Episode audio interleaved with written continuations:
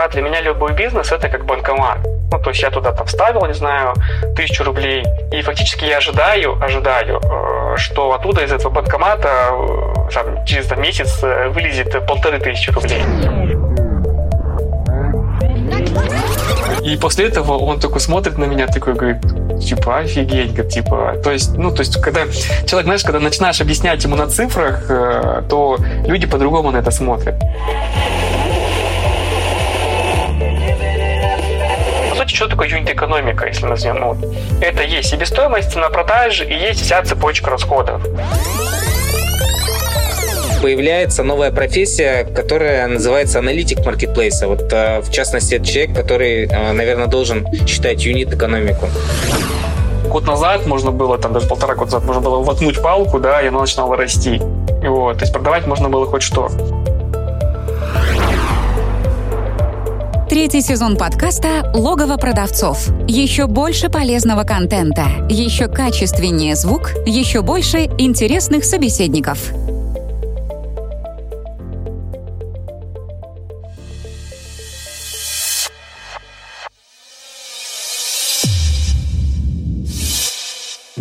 Всем привет!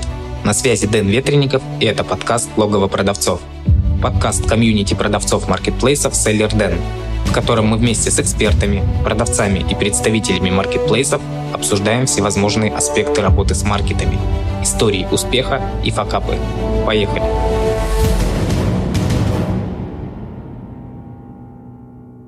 Сегодня в гостях у меня Николай, и мы поговорим о юнит-экономике. Николай, привет! Да, привет, Денис! Расскажи о себе, о своем опыте, чем ты занимаешься. Чем я занимаюсь? Я вообще десять лет уже работаю, имею бизнес в сфере электронной торговли. Мой интернет-магазин по обоям уже вот десять лет мы входим в топ три по России по продаже обоев через интернет. Вот, это мой первый бизнес, это вот то, что я создал, наверное, самое первое. И с этим бизнесом вот уже как бы живу десять лет. Следующий бизнес, который создавал, это маркетинговое агентство, занимается там на сео и контекстом.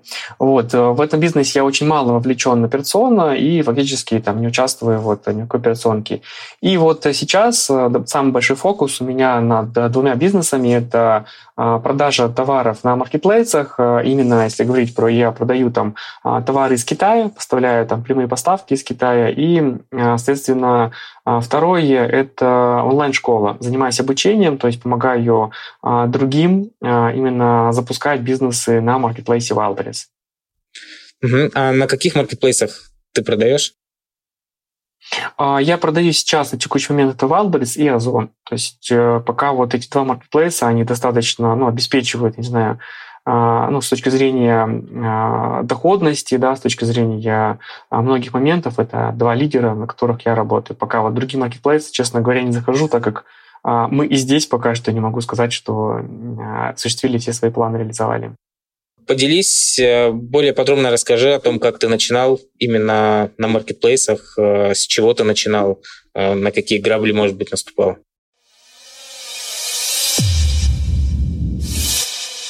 Глава один. Начало. А, с чего я начинал? Вообще, на самом деле, я начинал с Амазона. Я работал изначально на Амазоне. Ну, вернее, это я бы так сказал, это был неуспешный опыт старта на Амазоне. Почему? Потому что мы заходили туда где-то лет пять назад, наверное. Вот. Я бизнес создавал больше для жены, то есть у меня не было фокуса именно для бизнеса на Амазоне. Мы там взяли наставника, который нас проводил по как раз-таки по пути работе на Амазон. Но мы совершили ряд ошибок. Почему? Потому что мы запустились в нише там, электроношейники, да, потом мы узнали уже, что, оказывается, это одна из самых конкурентных ниш на Амазоне. Нас там очень серьезно на старт начали гасить. То есть в целом как бы, запуск был отчасти успешен. То есть мы вышли там, на продажу порядка пятьдесят штук в день. Вот. Ну, при стоимости там, пятьдесят долларов, да, или там, две тысячи пятьсот долларов мы продавали в день. Это уже там, на, в первую же неделю. Но, но потом мы начали узнавать все прелести технического нюансов Амазона, прелести конкуренции. В чем, что, ну, во-первых, мы там, для отзывов использовали так называемые склейки, они там постоянно отклеивались, эти отзывы. Ну, то есть товар то с отзывами, то без отзывов был и так далее. Второе, то, что мы зашли в очень конкурентную нишу, это электронные ошейники, и, наверное, это была одна из ошибок новичка, потому что, когда заходишь в такую жесткую нишу, а там уже работают серьезные команды, которые там стали, стали нас жаловаться, меняли нам картинки, то есть в какой-то день, я помню, просыпаюсь, а у меня вместо главной картинки здоровый такой фаллос стоит. И, в общем, каждый день были какие-то приключения вот, на Амазоне. И в итоге, в итоге там стали негативные отзывы. Ну, очень много там нам, нам покостили, так сказать, конкуренты. По итогу, что я сделал? Я, честно говоря, хотел зафиксировать убытки, да это порядка полутора миллионов в какой-то день, но э, буквально там встретился с другом, да, а он как раз-таки возил э, товары из Америки и продавал их в России, и мы с ним поговорили, и он привез этот товар в Россию. Вот, привез в Россию, э, это же электронный ошейник, э, при этом у ошейника было много проблем в плане брака, в плане там, качества его и так далее. И что произошло, я отвез эти ошейники, всю партию вообще отвез на Озон, что просто у меня было желание избавиться. Ну, то есть избавиться в том плане, что я думал, как сделать так, чтобы их больше не видеть вообще. А их была такая большая партия, я не знаю, там, наверное, куба полтора этих ошейников приехала, и они, ну, они привезли ко мне, там, мне не было, негде было их складировать. Я просто взял всю партию, наверное, единственный в первый раз, когда я что-то вообще паковал сам. Вот, я запаковал все эти ошейники, наклеил эти лейблы этих озоновские и отправил их на Озон. Все, на этом я забыл. Вот, и потом меня, э, я опомнился, когда мне пришла смс-ка, и мне пишет мой финансовый менеджер, что типа, слушай, говорит, клиента не могу найти, говорит, пришло, говорит, сто пятьдесят тысяч, и, говорит, какое-то о интернет-решение, говорит, типа, мы... а, а у меня по агентству она искала, то есть на тот же счет, на счет, что агентки падали деньги. Я говорю, я не знаю, говорю, что за клиент, я тоже, мне никто не должен заплатить, потому что мне обычно платят за спикерство, там, за какие-то такие работы. И я говорю, посмотри, кто это, ну, по, по названию, там, ОПО, посмотри, может быть, найдешь какой-то сайт. Она смотрит, говорит, это, говорит, Озон. Я говорю, о, интересно. Захожу в личный кабинет Озона, а там, в общем, ошейник продается, там уже что-то тринадцать отзывов. И меня, конечно, впечатлил первый отзыв, потому что в Америке там любой, ну, любой вообще недостаток товара, сразу единичка, все, типа, товар плохой. Здесь первый же отзыв. Купила товар, товар, в общем, отвалились лямки, ошейник развалился. Я, в общем, ошейник его приклеила, зашила, говорит, подчинила, склеила, все, говорит, ошейник работает, пять звезд. Я такой смотрю, думаю, что-то явно не то, в общем-то. Но это ключевое, что я понял, что вот по этим отзывам, что на самом деле в России, конечно, ожидания потребительские от вообще товаров на текущий момент, они намного меньше, то есть они не такие избалованные, как американцы. Вот. Ну и вот тут вот у меня, у меня возникло ключевое такое, знаешь, внутреннее понимание, что типа, а что так можно было? Ну то есть на Амазоне я потратил, там, не знаю, больше года для того, чтобы там как- как-то что-то сделать, чтобы товар продавался, а здесь я просто разместил его и больше ничего не делал. Ну, вот. Ну, по сути, вот с этого, на самом деле, начался толчок того, что я начал продавать на маркетплейсах, и уже после этого я привез другие товары именно. И э, фокус взял на Wildberries, потому что Wildberries — это такая, ну, наверное, сейчас основная площадка, потому что ну, она самая большая, такой гигант, э, который э, лидер по рынку среди маркетплейсов. Угу. А, Николай, давай перейдем к юнит-экономике. В моем окружении, в моей картине мира это понятие достаточно широко стало использоваться года два-три, наверное, назад. До этого, наверное, где-то в узких кругах экономистов его использовали, а сейчас со всех сторон слышится эта юнит-экономика. Расскажи, что это такое и зачем, зачем она нужна? Глава два. Юнит-экономика. А, ну да, вообще на самом деле в плане юнит-экономики э, термин, я, кстати, даже вот э, читал, что его э, изобрел какой-то, ну, в общем, ладно, не буду говорить, потому что уже не помню точно фамилию, имя, я тоже как-то меня спрашивали, э, я сам являюсь автором курса на Skillbox, они меня тоже спрашивают, типа, а что за юнит-экономика, то есть э, кто, кто, кто вообще это придумал? И я сел там, изучал, что такое юнит-экономика. По факту, если по-простому, да, вот как я это объясняю, юнит-экономика – это а, сколько мы зарабатываем или сколько мы теряем на продаже одной единицы. Ну, то есть, допустим, возьмем, не знаю, там какой-нибудь там ошейник, ой, не ошейник, а, допустим, ну, давайте даже ошейники, да, для собак, эти электронные ошейники, которые я продавал, а, которые запечатлены светлой памятью в, моей, в моем сердце. Вот. А, к примеру, я покупаю ошейник, покупаю его, к примеру, там, за тысячу рублей. Да? И фактически после этого у меня есть некая себестоимость.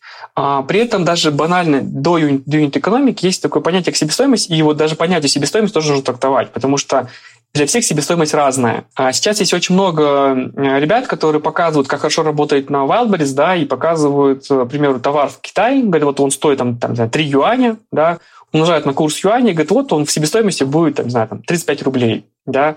А по факту еще нужно взять себестоимость, заложить все транспортные расходы и так далее. Так вот, у нас есть себестоимость, да, которую мы зафиксировали. Это все расходы от момента, когда мы товар заплатили ну, за него, до момента, когда товар пришел к нам на склад. Вот я для себя считаю себестоимость это вот этим. Все расходы, всю цепочку считаю. И дальше, для того, чтобы нам товар начать продавать на маркетплейсе, там, любом, там, Wildberries, Ozon, нам необходимо понести еще определенные расходы. Какие-то расходы будут. Первое – это расход самого маркетплейса, да, то есть всякие там комиссии, логистика, там, отмены, возвраты, то есть, ну, все вот эти нюансы, которые возникают при продаже. Следующее – это для того, чтобы товар подготовить к отгрузке на сам маркетплейс, это там услуги, ну, в моем случае я работаю через fulfillment, это услуги склада вот этого аутсорсного, который обрабатывает мой товар и так далее. И фактически, когда мы всю эту цепочку складываем, да, что у нас получается? У нас получается, что я, допустим, товар купил за сто рублей, а заработал на нем сверху еще, заработал, например, пятьдесят рублей. Вот. И в этом случае я лично считаю, что рентабельность, то есть я, я почему считаю рентабельность, тоже объясню чуть позже, почему я считаю, что важна не маржа даже, а, даже рентабельность не самая важная, а важная вот это рой капитала. И вот я считаю, для себя ключевые показатели – это рой партии, то есть, к примеру, я купил а, товар за сто рублей, продал его, получил сверху пятьдесят рублей. И фактически вот это то, что я заработал, это есть на самом деле ну, там, юнит-экономика. А бывает так, что вот у меня а, бывают ребята, которые, не ребята, а конкуренты, да, которые а, работают там, с, ну, с похожими товарами, как у меня. А, бывают ситуации, что они сами, не зная этого, продают в минус. Вот, потому что они вроде бы цену умножили на два, которые купили себестоимость, и вроде бы должно все хорошо. А потом мы берем, учитываем там логистику, комиссию, и оказывается, что мы работаем уже в минус. Вот. Поэтому, примерно, если по-простому, то это вот юнит-экономика, это вот это понятие. Хорошо. Ты говоришь о том, что конкуренты, либо кто-то, кто не считает юнит-экономику, могут работать в минус. Но бывают ведь ситуации, когда целенаправленно люди продают в минус товары. Сталкивался ли ты с таким, и вот какие ситуации ты можешь указать, когда действительно целенаправленно идет этот процесс продажи в минус? Целенаправленно, ну, целенаправленно он может быть, когда товар идет вот агрессивное продвижение, ну, то есть, пока, по крайней мере, и сейчас, вот на текущий момент, если мы говорим про зону Wildberries, наверное, в девяносто, там, может, даже больше процентов ниш, этого не требуется, потому что если сейчас, даже выходя на рынок тот же Wildberries, используя, ну, там, не знаю, там, специальные подходы к подбору товара, да, то есть, ну, как бы, когда есть там критерии, я уже не буду углубляться в это все, то есть, если правильно взять методологию, вот у меня просто есть свой подход, там, подбор товара, своя методология, если правильно подобрать товар, то фактически, фактически сейчас там продавать минус, ну, такой потребности нету. Но почему это могут делать? Сейчас, вот возьмем Wildberries, у него один из основных факторов ранжирования, ну, ранжирование – это насколько находится товар в топе, ну, то есть позиция его, да, в поисковой выдаче. То есть мы вводим какой-нибудь запрос и получаем определенную товарную выдачу. Вот как мы высоко находимся, вот это вот здесь называется ранжирование, то есть формула. И у ранжира есть определенная формула, то есть веса. Да? Например, этот товар, он продается на два миллиона, и у него там вес такой-то, этот товар продается, там, не знаю, там, на миллион, у него, у него вес такой-то. Вот. И вот таких вот, как сказать, критериев в виде, в виде там, выручки и так далее, их несколько. И вот один из ключевых – это именно выручка за последние две недели, вот на текущий момент это на Wildberries. А, вернее, если говорить точнее, то выручка за последние десять недель считается, но, но с коэффициентами. И самое важное – это последние две недели. Вот. И фактически, если мы говорим про работу в минус, то задача наша – набрать определенную выручку за эти две недели, ну, чтобы у нас была как определенная выручка на товаре. И если мы заходим и новичок, да, то есть у нас нету каких-то преимуществ перед конкурентами, а обычно это отзывы, да, потому что на маркетплейсах отзывы – это, наверное, ключевой актив сейчас. Если мы новичок, и у нас нет отзывов, то у нас какое преимущество перед покупателем будет? Ну, по сути, это только цена. Да? И поэтому нек- некоторые, кто выходит в плену ниши, они демпингуют на старте, для чего? Для того, чтобы набрать вот эту выручку. А потом уже, по мере, как они набрали эту выручку, повышается цена, и начинается там зарабатывание денег. Вот. А сразу скажу, что я ни разу не уходил прям в минус, ну, то есть имеется в виду, что при продвижении товара были несколько товаров, которые мы сливали, ну, то есть целенаправленно. Почему? Потому что а, мы на старте, когда я заходил на Wildberries, я совершил как бы несколько нюансов, там, ошибки по выбору товара, то есть некорректно выбрал товары, и просто не было рынка нужного, ну, то есть объема рынка. И фактически я понимал, что я там буду делать оборот там тридцать-пятьдесят тысяч рублей, но мне не интересен. И я максимально быстро сливал товар, то есть я продавал это в минус десять процентов, и поэтому, ну, просто как бы ликвидация склада. Я ликвидировал полностью склад, чтобы, ну, товар как бы, про него, так, так сказать, забыть. Вот. Ну, как вот с этими ошейниками, то же самое происходило. То, что мы его продавали с учетом там, что мы его произвели в Китае, отвезли в Америку, с Америку в Россию, и фактически задача была там хотя бы вернуть свои деньги, да, то есть задача не была заработать. Поэтому такое, да, вот бывает вот именно по вот этим причинам, я считаю. Возвращаясь к юнит-экономике, какая еще практическая польза от ее ведения может быть, вот помимо того, что ты уже сказал? А, какая польза? Ну, на самом деле, это больше, если мы расширим понятие, не юнит-экономика. Я еще вот с юнит-экономикой обычно вот своих ребят обучаю чему? Обучаю такому минимальному финансовому планированию. Что это такое? А, вот как раз-таки для меня, если говорить про бизнес, да, для меня любой бизнес – это как банкомат. Ну, то есть я туда там вставил, не знаю, тысячу рублей, и фактически я ожидаю, ожидаю, что оттуда из этого банкомата там, через там, месяц вылезет полторы тысячи рублей. Вот. Правда, не всегда, конечно, ожидания они сбываются, да, ожидания реальности не сбываются, но тем не менее. И э, если мы говорим про юнит-экономику, она в основном показывает, что она показывает, сколько мы зарабатываем с единицы товара. Но помимо того, что понимать, зарабатываем мы, ну, сколько мы зарабатываем э, с определенного капитала, нам еще нужно такое понятие вести, как оборачиваемость. Ну, потому что, к примеру, возьмем Китай, да, и, к примеру, я купил товар и заморозил деньги на три месяца. Например, вложил миллион рублей в товар, заморозил на три месяца, там через месяц, через полтора приехал, еще на полтора месяца я, к примеру, товар продаю. Фактически, вложив миллион, через три месяца, если у меня рентабельность, рентабельность как бы этого капитала, рентабельность партии, даже я бы так правильно сказал, пятьдесят процентов, то через три месяца я получаю уже на своем счету не миллион, а полтора миллиона. Но а, бывают случаи, когда некоторые там работают, ну, к примеру, там, не знаю, там, с, с Россией, продают там, крема, да, производят их, продают. И у них, так как рынок более конкурентный, рентабельность, к примеру, там, не пятьдесят процентов, а пятнадцать процентов. Да? Но очень важно, что понимать, что у них оборачиваемость выше. То есть почему? Потому что а, они грузятся там чуть ли не каждую неделю. То есть я отгрузился большую партию, привезли, продал. Они грузятся каждую неделю. И этот же миллион они могут оборачивать, ну, к примеру, там, каждые две недели. И даже работая с, к примеру, там, с десятипроцентной рентабельностью, если у них оборачивается капитал там, в две недели, то мы получаем, что за эти же три месяца они обернут эти деньги в шесть раз. То есть те же самые десять процентов рентабельности мы берем, смотрим на них, и, и мы получаем уже как бы итого рентабельность капитала шестьдесят процентов. Ну, то есть при работе с Китаем я за три месяца обернул один раз, получил сверху пятьдесят процентов, а с Россией на горизонте этих же трех месяцев я получил, на самом деле, с этого же миллиона получил миллион шестьсот. Просто потому, что э, у меня помимо рентабельности есть такое как понятие, как оборачиваемость. И многие этого не учитывают. Многие говорят, у меня тоже вот друг, он занимается печатью на этих, на, на одежде, на кружках и так далее. И э, был забавный случай, он говорит, слушай, что-то кружками, говорит, неинтересно заниматься, говорит, я там что-то всего имею с этой кружки, я не помню, сейчас, сейчас буду цифры называть, я точно не помню, там, ну, примерно показатели, чтобы. Он говорит, типа, имею там восемьдесят рублей с этой кружки. А продаю ее за, там, за четыреста или за пятьсот, типа имею там, восемьдесят рублей с кружки, вообще неинтересно. Я говорю, с футболки я имею там, сразу там, рублей там, пятьсот. А, а я ему начинаю задавать вопросы. Говорю, слушай, а почем ты эту кружку покупаешь? Он говорит, ну я покупаю ее за сто, сто двадцать, там, сто сорок ну, там, рублей. Ну, я так прикидываю, что это примерно, если он покупает за сто сорок, с учетом всех расходов, которые он там назвал, у него рентабельность порядка там, восемьдесят процентов. И второй вопрос, я ему говорю, а вот какое время проходит от момента, когда ты изъявил желание купить кружку, допустим, поставщику позвонил и сказал, я хочу купить. Вот ты оплатил эту кружку, через какой период эти кружки у тебя на складе находятся? Он говорит, ну, в среднем, ну, через день.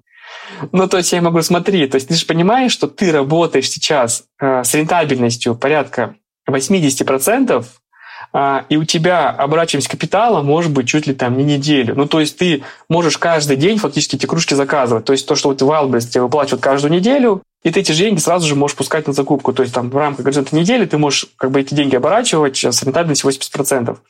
А теперь, говорю, возьми эти же восемьдесят процентов, умножь на четыре, и ты получишь за месяц сколько какую рентабельность на этом же капитале. Вот. То есть она получается просто там какая-то космическая.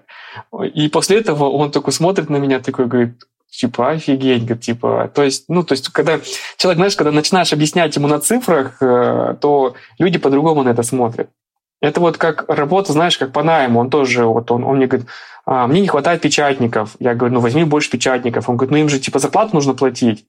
И я им объясняю, смотри, я говорю, в чем ключевой минус работы по найму, когда вот, ну, я для себя считаю, что фактически я работаю сейчас, а деньги мне платят потом, ну, то есть после окончания месяца. Фактически я как бы кредитую, кредитую владельца бизнеса, ну, своим трудом.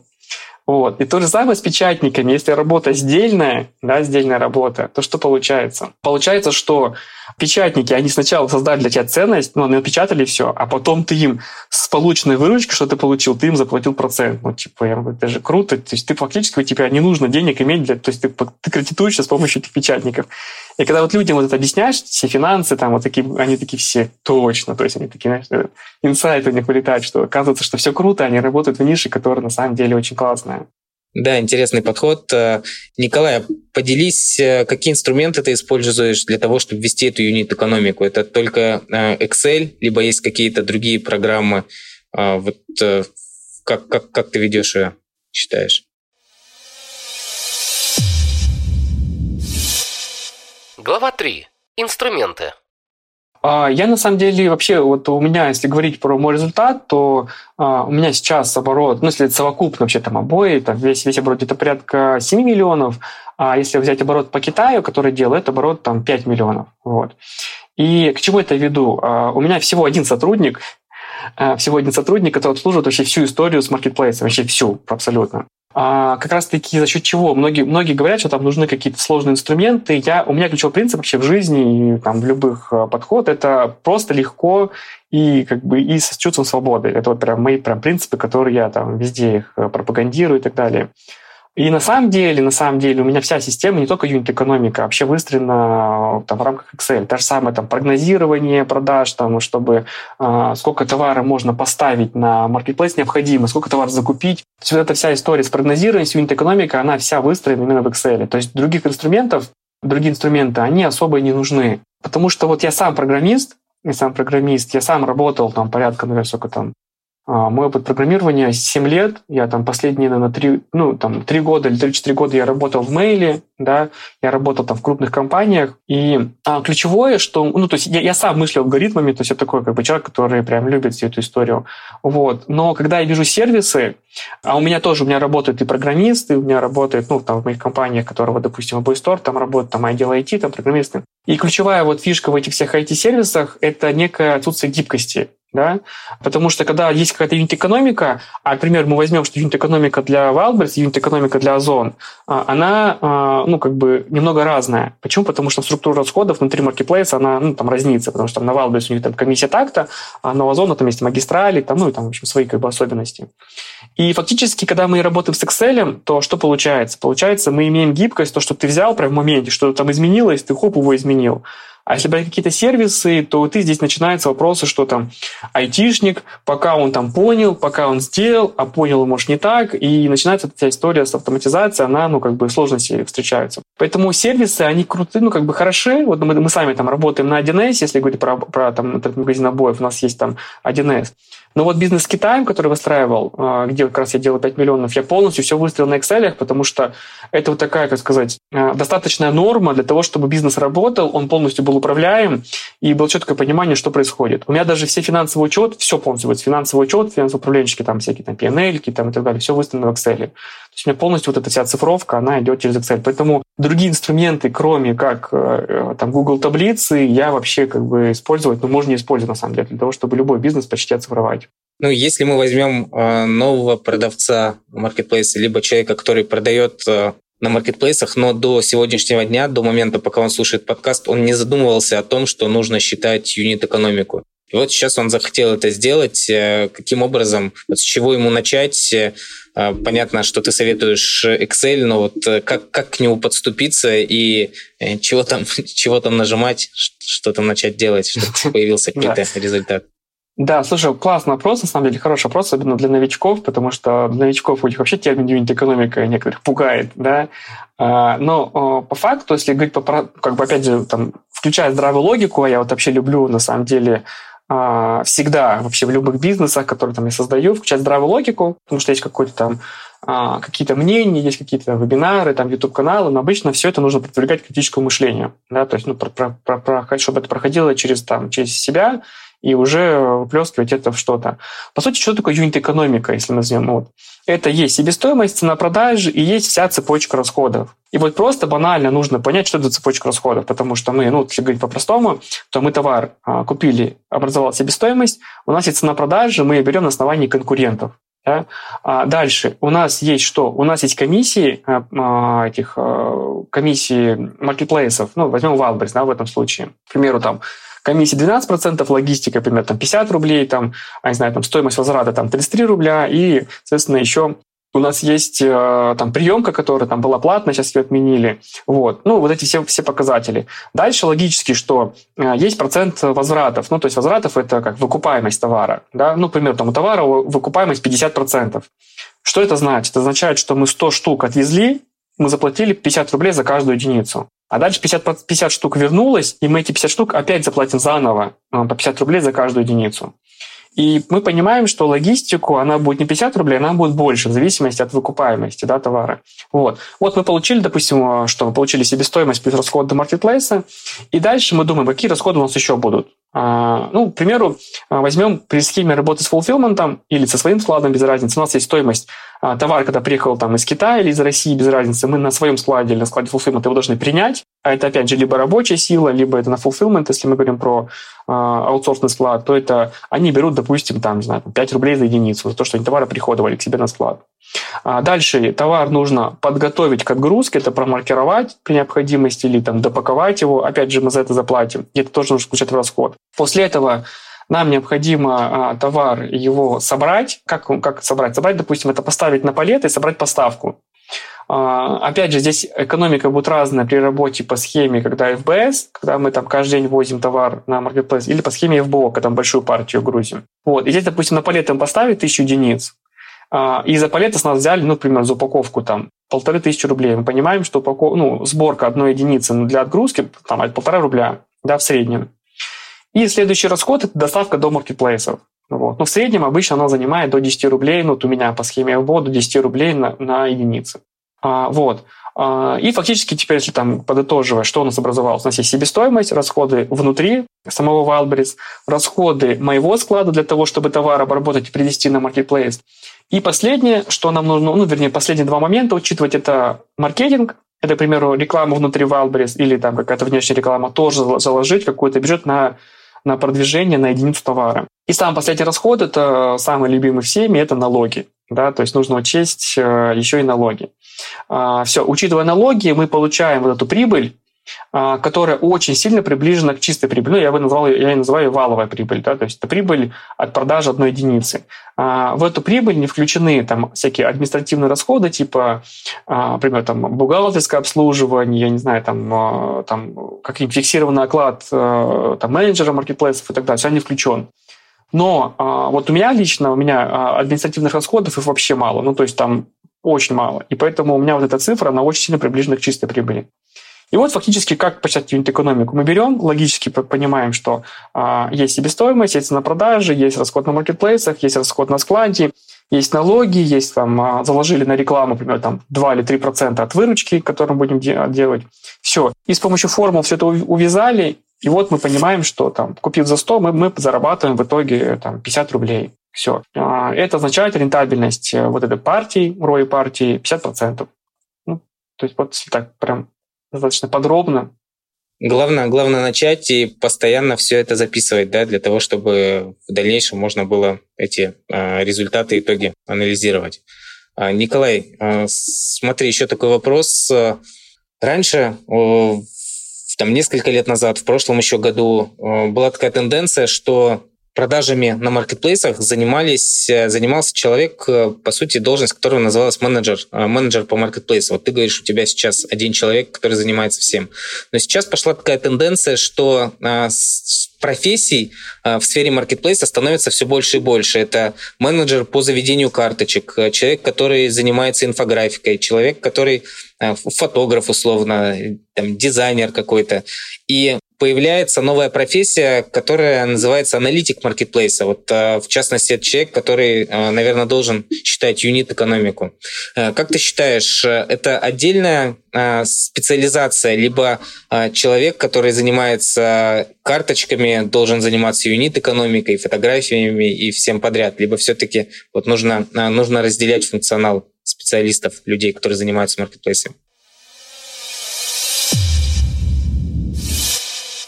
Глава четыре. Специалисты.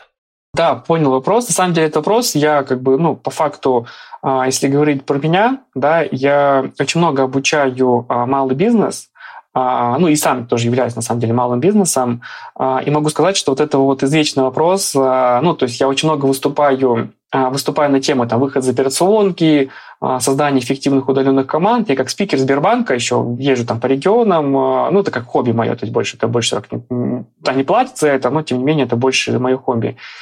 И фактически, наверное, это самый популярный вопрос, когда люди спрашивают, а вот можно ли найти человека, который будет вообще вот все делать, какой-то там ассистент, и он будет один, и вплоть до того, что он там меня заменит, а я буду только деньги получать. Вот, это мечта, вот, мечта несбыточная любого это собственника малого бизнеса, который ожидает, что придет человек, который, во-первых, выстроит ему систему, все это сделает. По факту, ну, как вот мой ответ на следующее будет, что когда уровень как бы задач, он небольшой, вот, допустим, возьмем там год-два назад, фактически там инфографика, она только зарождалась. Ну, то есть вот если мы берем там год, год, год даже год назад, инфографика даже на многих карточках товарах ее не было. Аналитика это было что-то такое из разряда, то есть вообще такое там нереальное. Почему? Потому что год назад можно было, там даже полтора года назад можно было воткнуть палку, да, и она начинала расти. Вот, то есть продавать можно было хоть что.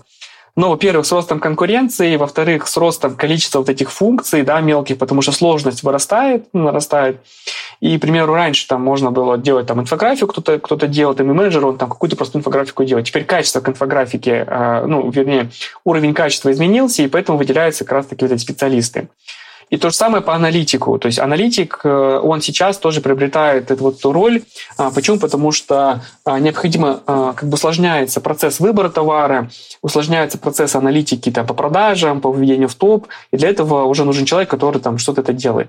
Но расскажу свой опыт. Мой ключевой подход вообще в бизнесе – это максимально строить компанию, ну, вот как бы приближенно к Макдональдсу. Да? Это о чем? Это к тому, что вот в Макдональдсе среднее время работы человека, который нанимается, студента какого-то, да, который нанимается к ним, три месяца. То есть три месяца они должны его обучить, он должен принести им пользу, и они еще должны его как-то уволить. Ну, он там уйти должен. То же самое здесь. Я стараюсь всегда любой процесс, если возьмем, или вообще любой процесс, там, расчет юнит-экономики, то девяносто пять процентов там есть рутинные работы и пять процентов подумать. Вот обычно, что я делаю? Я вот эти пять процентов, я выстраиваю систему. Ну, то есть, допустим, возьмем ту же самую юнит-экономику.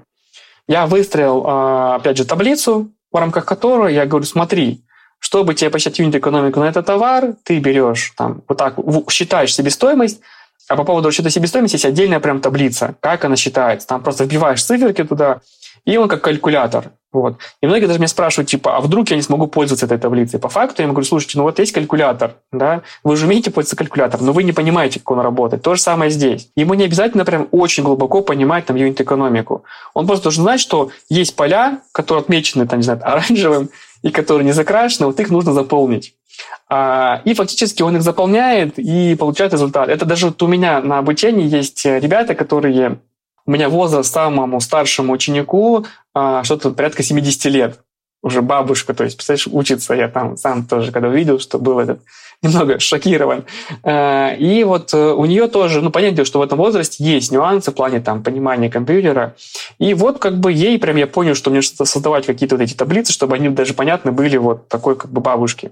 И реально вот они просто рассказывают, как их вбивать, показывают что таблицу и все. И фактически, ну, больше ничего не нужно. Поэтому, если мы говорим про аналитика, то, скорее всего, если мы говорим про активный рост компании, захват новых рынков, там, выход в новые сферы, то неизбежно аналитик нам нужен будет. Но если мы работаем там, в одной схеме, в одной нише, то мы можем это все как бы систематизировать, взять одного человека и он будет заниматься и аналитикой, и остальными как бы вещами. Со временем, со временем, я думаю, ну, вот в этом году еще, как бы, наверное, роль аналитика, она не будет такой острой. Но я думаю, что через год уже роль аналитика, она станет достаточно острой. Почему? Потому что появится, уже будет вот это вот, э, появляться узкие специализации. К примеру, появится ресерчер, да, человек, который ищет товар, появится аналитик, который анализирует, там, как выйти в топ, там, какие-то критерии и так далее. Вот. Появится человек, который занимается будет логистикой в рамках маркетплейсов, это стабильные поставки и так далее. И вот эти специальности, они будут расти. На текущий момент вот у меня, у меня вообще только потребности нету, потому что а, у меня есть свой подход, своя как бы схема, и в ней э, очень много убрано необходимости вот эти, быть компетентным сотрудником, а просто быть руками, можно сказать. То есть, ну, заниматься определенной работой.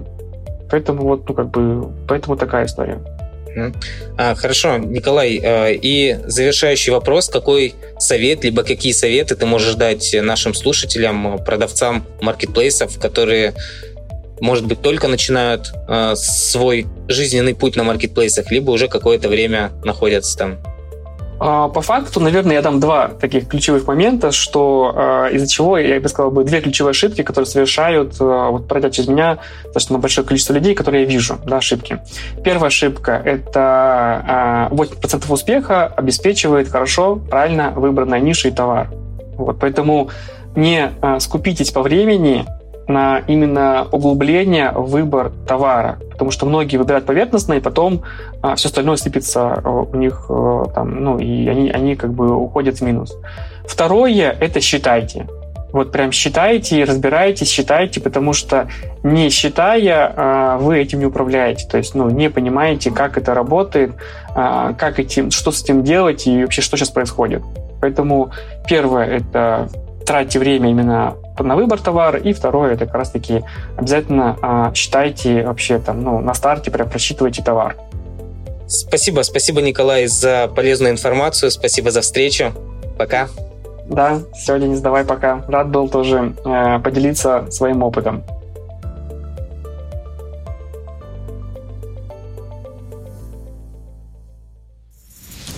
Чтобы не пропустить следующий выпуск, подписывайся на подкаст, ставь лайк и заходи на сайт Логово продавцов селлер ден точка ру. селлер ден точка ру